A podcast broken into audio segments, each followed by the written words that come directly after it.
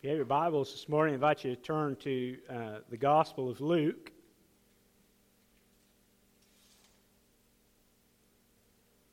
So, this month we are uh, talking about the gifts of Christmas. And you know, last week we looked at the gift of uh, Savior. That is the greatest gift that uh, the world has ever been given and that the world would ever know. Uh, but I'm thankful that not only does God give us the gift of salvation, the gift of a Savior, but oh, there's so many more gifts that He gives us. And we really could just spend uh, hours talking about how good and gracious God is in uh, giving gifts. And um, so, um, and I sure am thankful for that. So, in the Gospel of Luke, uh, which, you know, there's two direct places where the birth of Christ are recorded in uh, the scriptures, once in Matthew and, and then the Gospel of Luke. Uh, so it's kind of limited for preachers at Christmas time if we're going to preach the Christmas message because there's only two places to go. Uh, of course, we found the Gospel of John, chapter 1, last week. Uh, but we are going to look at uh, the Christmas story uh, from the Gospel of Luke. And we're going to read verses 8 through 14 uh, this morning. it says, Now there were in the same country shepherds living out in the fields, keeping watch over their flocks by night.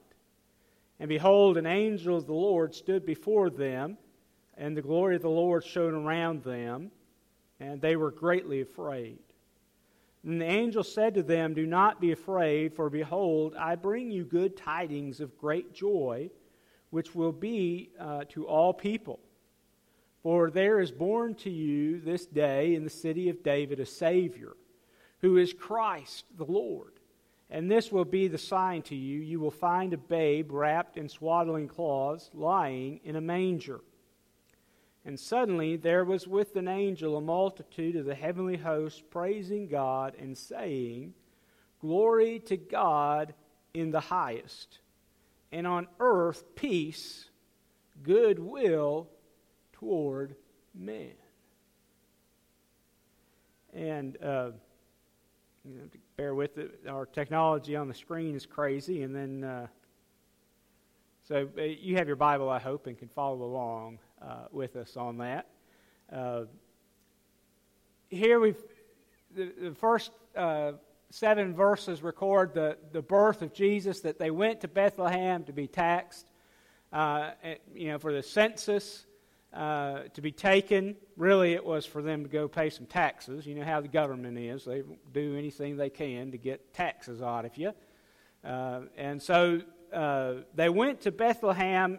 Everybody was, was there, so you know, all the guest rooms were filled up, and they found this. Um, really it was a cave. We think of it as a barn, but it wasn't a barn like we think of it.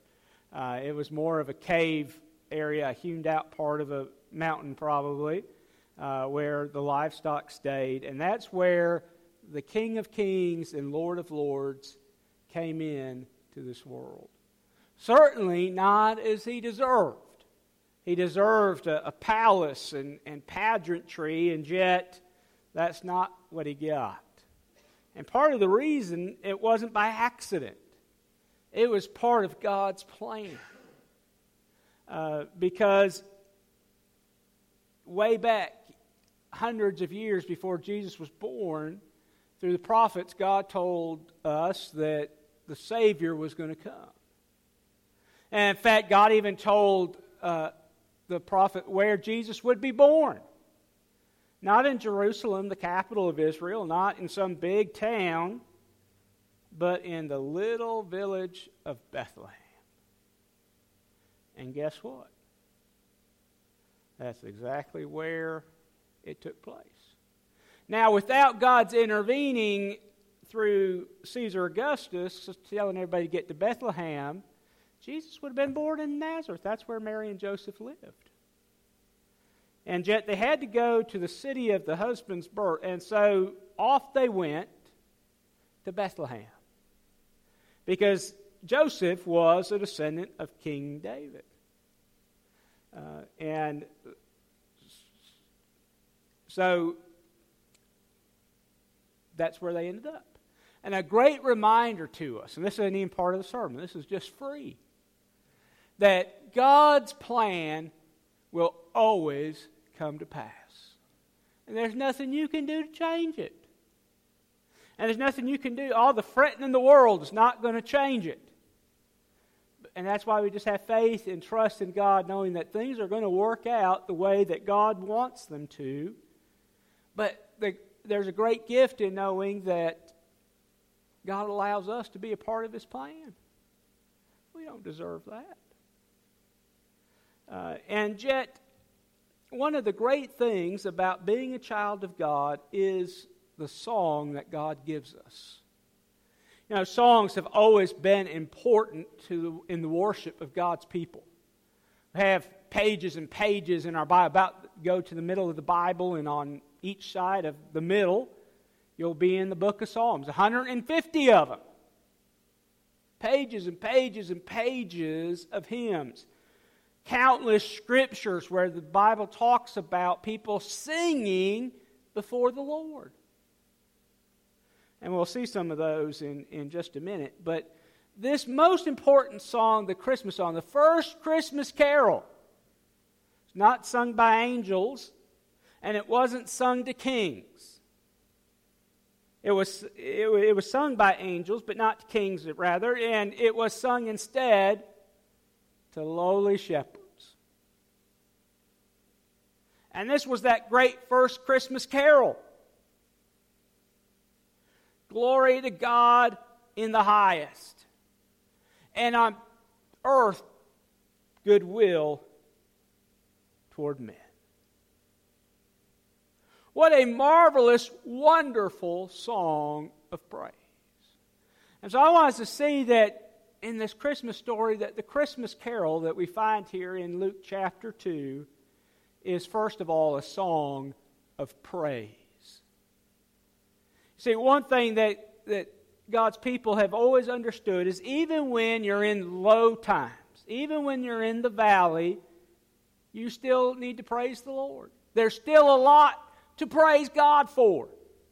Even when you don't see it, even when it's missing, it's lush, or, you know, it, there's bad going all around us, and my goodness, we are seeing around our world just war and just crazy stuff. Last night, uh, people lost their lives in tornadoes in Tennessee and Kentucky, and countless people lost their homes from tornadoes. And, and my goodness, that's sad. And yet, even in the midst of all of that sadness, there's great joy because we have a hope. And it's not a hope that's in this world. Because everything in this world will one day cease to exist. Everything in this world breaks down, rots, decays, just stops working. And so, if that's where your hope is, guess what? You don't have much. But if your hope is in God, you see, He's eternal, and He's going to last forever. And as the Christmas story tells us, God is in charge of it. Well, Caesar Augustus thought he was in charge, but he really was just a pawn in God's Christmas story.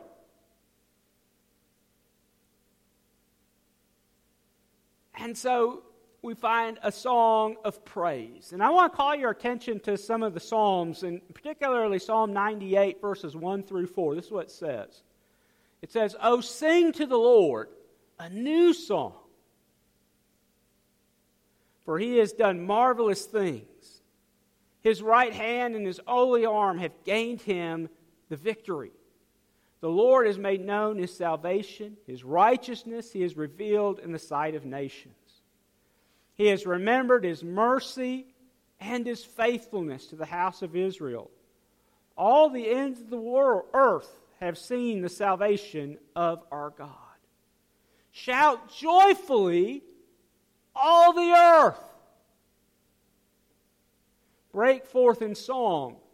Rejoice and sing praises.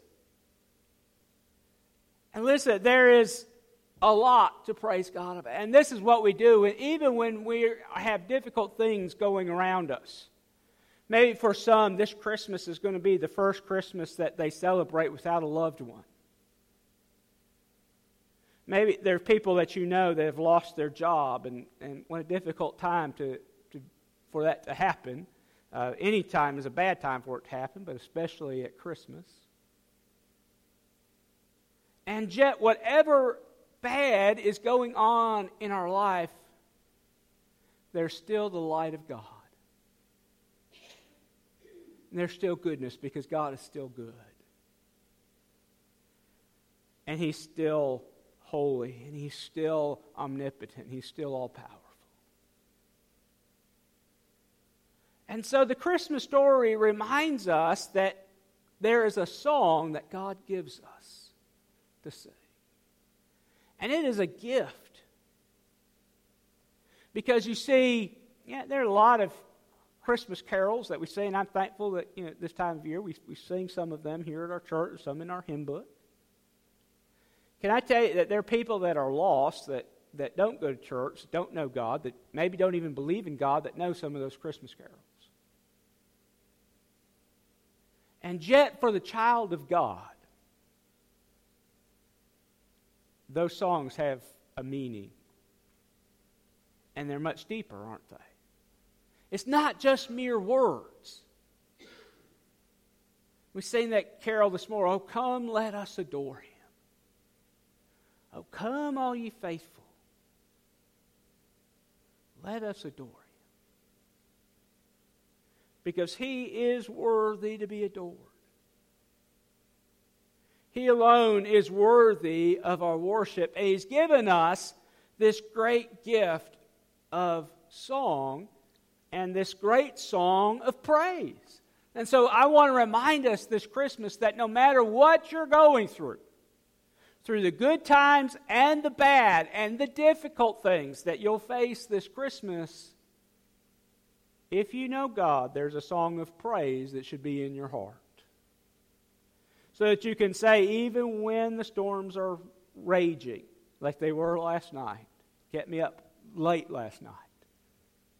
With all that thunder and, lightning. And yet, God is still God. And God is still good. And God still knows you. And God still wants you. And He's still God. He's still King of kings and Lord of lords. But the second thing we find in this Christmas story is not only the song of praise, but we also are reminded that it is a song of promise. That God gives us hope. He gives us a promise that He'll never leave us, He'll never forsake us, and that things will work out. Though it took a long time for Jesus to come way back in Genesis chapter 3, God gives us the first glimpse of the Messiah. And then all through the Old Testament, God gives further glimpses, and there's this development of who the Messiah would be and what his work would accomplish. But it would be 500 years or so, roughly, since the, the, the, those latest prophets until Jesus came. Now, if we wait five minutes in the drive through for our food, we get impatient, don't we? We're banging our fingers that, man, what on earth is going What has taken so long? So, not just five minutes, but 500 years. Holy smolians. And so we can understand why those Jews of the first century were a little bit skeptical when Jesus said, I'm the one that the scriptures talked about. Because they had forgotten those scriptures because they thought God had forgotten them. But God hadn't forgotten them. God was unfolding his time. And remember that God's timing is perfect. And God's timing is perfect, but God's timing is also not our timing.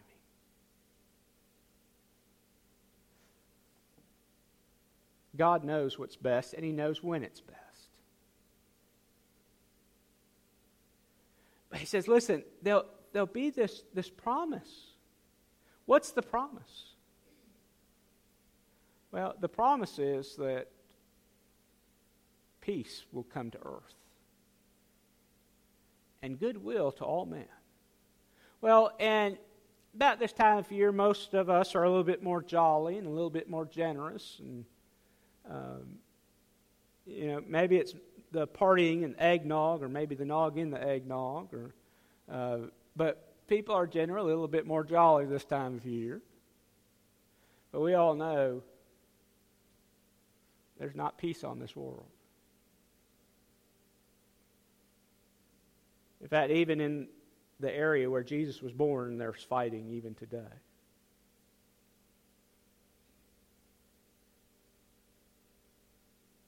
And so it wasn't that all of a sudden Jesus is here and things are going to just, just like that, get better. But it was a promise that peace would come. A promise that there would be goodwill toward men. That people would find God, or perhaps more, that God would find them. And God is always chasing after us, by the way, even when we're trying to run away from Him. David said it this way God, where can I run and get away from you? If I go to the highest mountain, you're there. If I jump in the ocean and I swim till it's black as can be, darn it, you're there too. In other words, David's saying, You can't get away from God. He's everywhere. And you can't run from Him, you can't hide from Him. The reality is that God knows everything about you the good, the bad, and the ugly, and yet He loves you anyway. And there's things that you want to try to hide from Him, and you probably should hide from Him, and those things you should hide from Him, you shouldn't have done in the first place. But here's the thing God already knows you did it. In fact, when you thought about doing it, God knew. And so you can't hide anything from God. And man, I don't know about you, but I've I know some people have said, you know, I know that I need to get right with God, but there's no way God can forgive me for the things I've done. What a great lie Satan came up with when he came up with that one. Because the scripture says that Jesus paid our sin debt, that whosoever calls upon the name of the Lord shall be saved. And there's not an asterisk that says, unless you've committed this particular, or that you've committed this many sins. No, there's not. Whosoever, when God says whosoever, that's exactly who he means.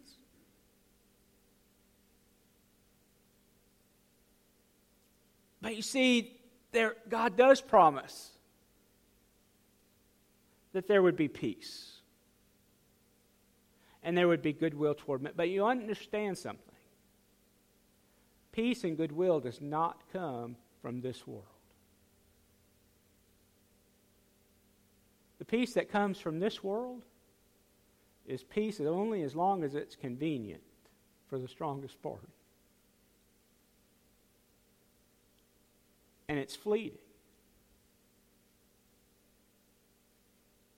There's not been really a time on earth where there's not been war going on. People have been fighting because it's human nature for us to fight. But you, so left to our own devices, we're only going to make war and we're going to fight and we're going to cause trouble. It is only by coming to know the Prince of Peace, whose name is Jesus, that peace can really come. Peter said this way He said, It's a peace that surpasses understanding, a peace that doesn't make sense, but a peace that nonetheless you have it. And that's why this song is a song of promise.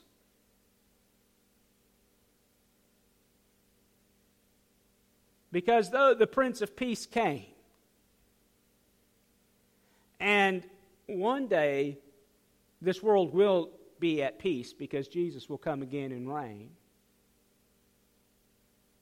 But Jesus says, you know what?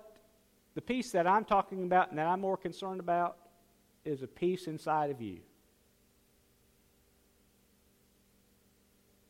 So, peace that says no matter what's going on in this world,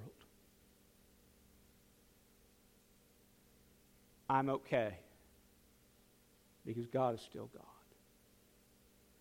And I don't know why these things happened.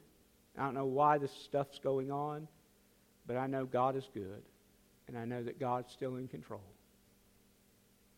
And that's all I need to know. And so when we come and we receive that great gift of salvation, that Savior that we talked about last week, there's a peace in our life. It's a peace with God, and that's the most important thing. It makes us right with God. And it's not that we've earned it, it's not that we have to be good to keep. It's that God loves us so much that He said, I love you so much, I'm going to send the Savior, and He's going to shed His blood to pay your sin debt.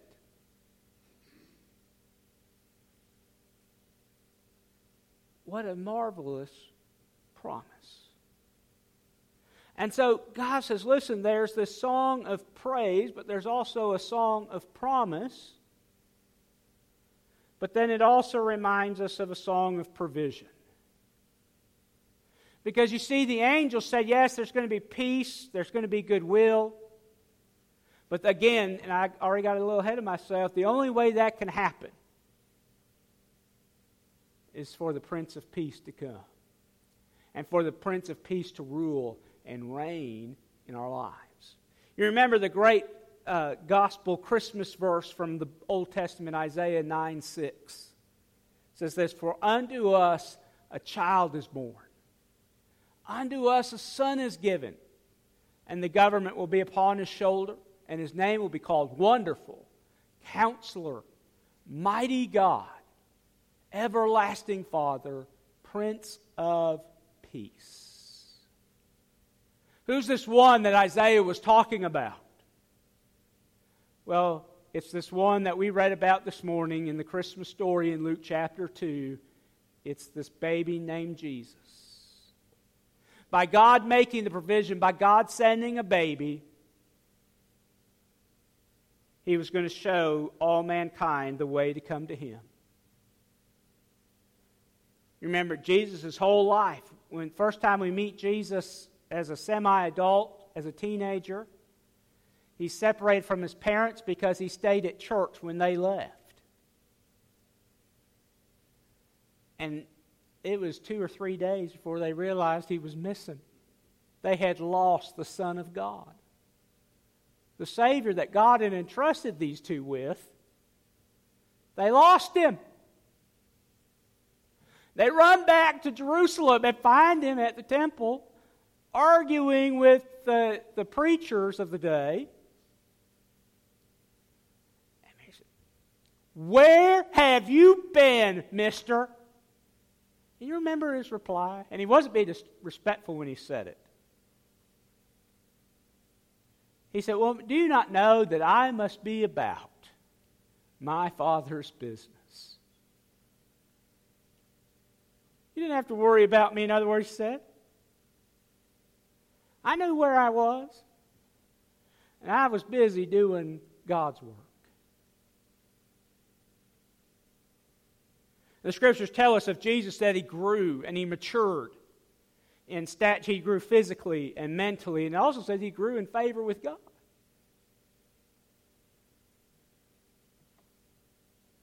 That's hard because he was God.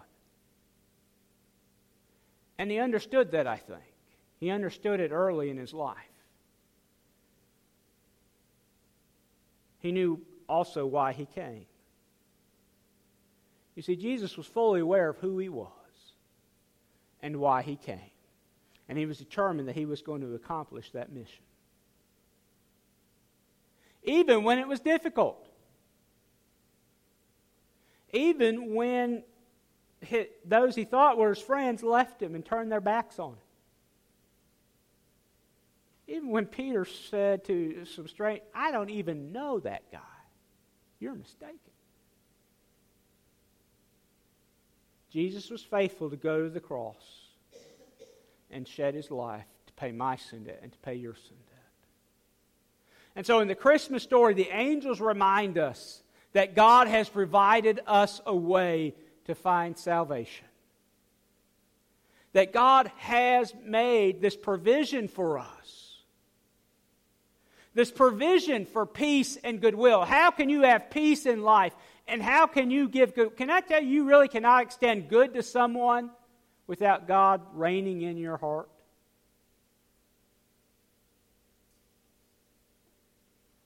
lost people do good things occasionally.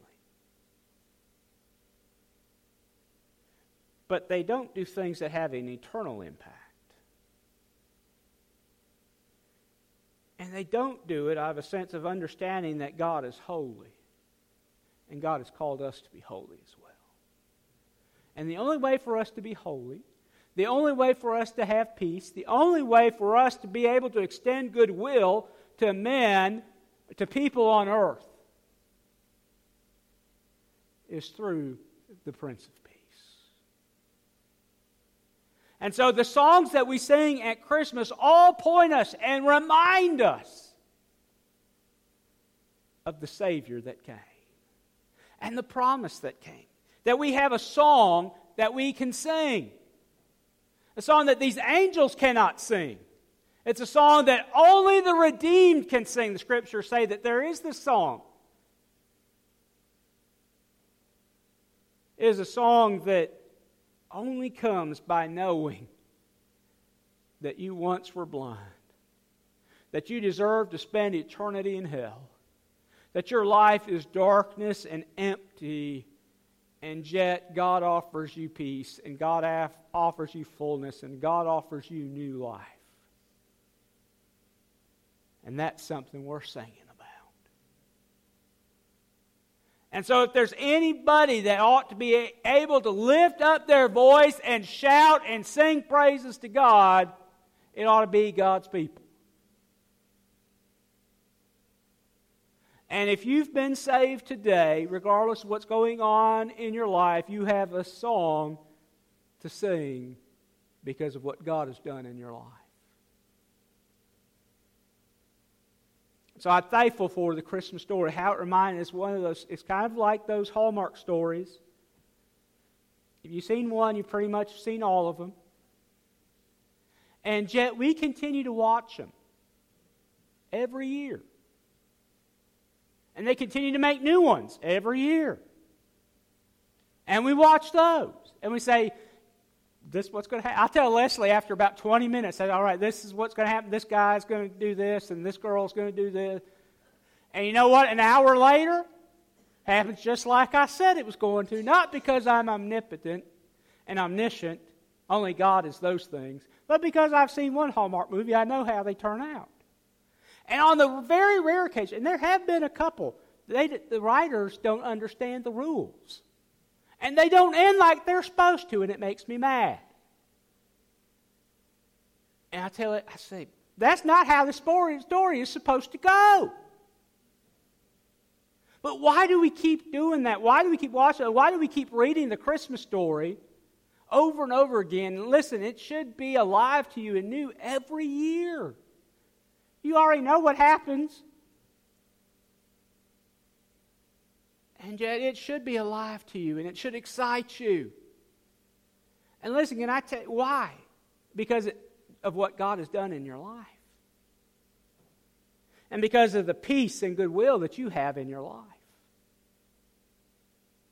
And can I tell you, if you're not excited about what God has done in your life, why would any lost person want God to come into their life? If He's not made a difference in those that claim to already have Him in theirs. Why on earth would I want to do that? As a child of God, remember that we have a song that God gave us as a gift the song of praise and a song of promise and a song of provision. Let's pray together. Lord, we love you. Thank you for your goodness and your love to us. God, thank you for the song that you put in our heart when you save us. That God, even if we can't carry a tune in the bucket, we can still make a joyful noise to the Lord, and you receive glory and honor from that, and you're so happy to get it. and receive it, it, it thrills you when God's people praise you. Lord, remind us that we're to sing, that we're to have peace and goodwill, not from the things of this world, but because Jesus Christ is the Lord of our life. Because the great gift of a Savior came 2,000 years ago that whosoever would call upon him would not perish, but have everlasting life. Because the Prince of Peace came to bring peace and that Prince of Peace is the only source this world has to find real, lasting, eternal peace. Lord, if there's one here today or one watching on the internet that's never received that free gift, today, would you help them to receive the greatest Christmas gift the world would ever know? Would you help them to come to know forgiveness, a new life?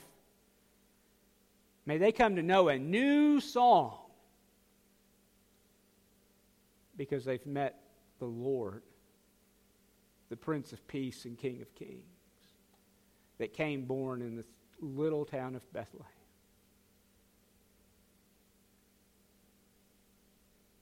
God, may we as your people never cease to praise you.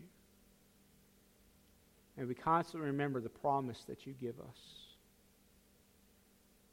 And may we constantly remember the provision that you've given, that you've provided the, the way to salvation, because it's the only way. We can't earn our salvation, we can't save ourselves. But you can. You provided that way to peace. Lord, help us to walk down that path. And help us to bring others along that path with us. Speak to us now, we pray, in Jesus' name. Friend, let's stand together. We're going to sing a hymn of invitation. If God spoke to your heart and there's a decision you need to make today, what a great way to celebrate Christmas than to receive the greatest gift that the world would ever know.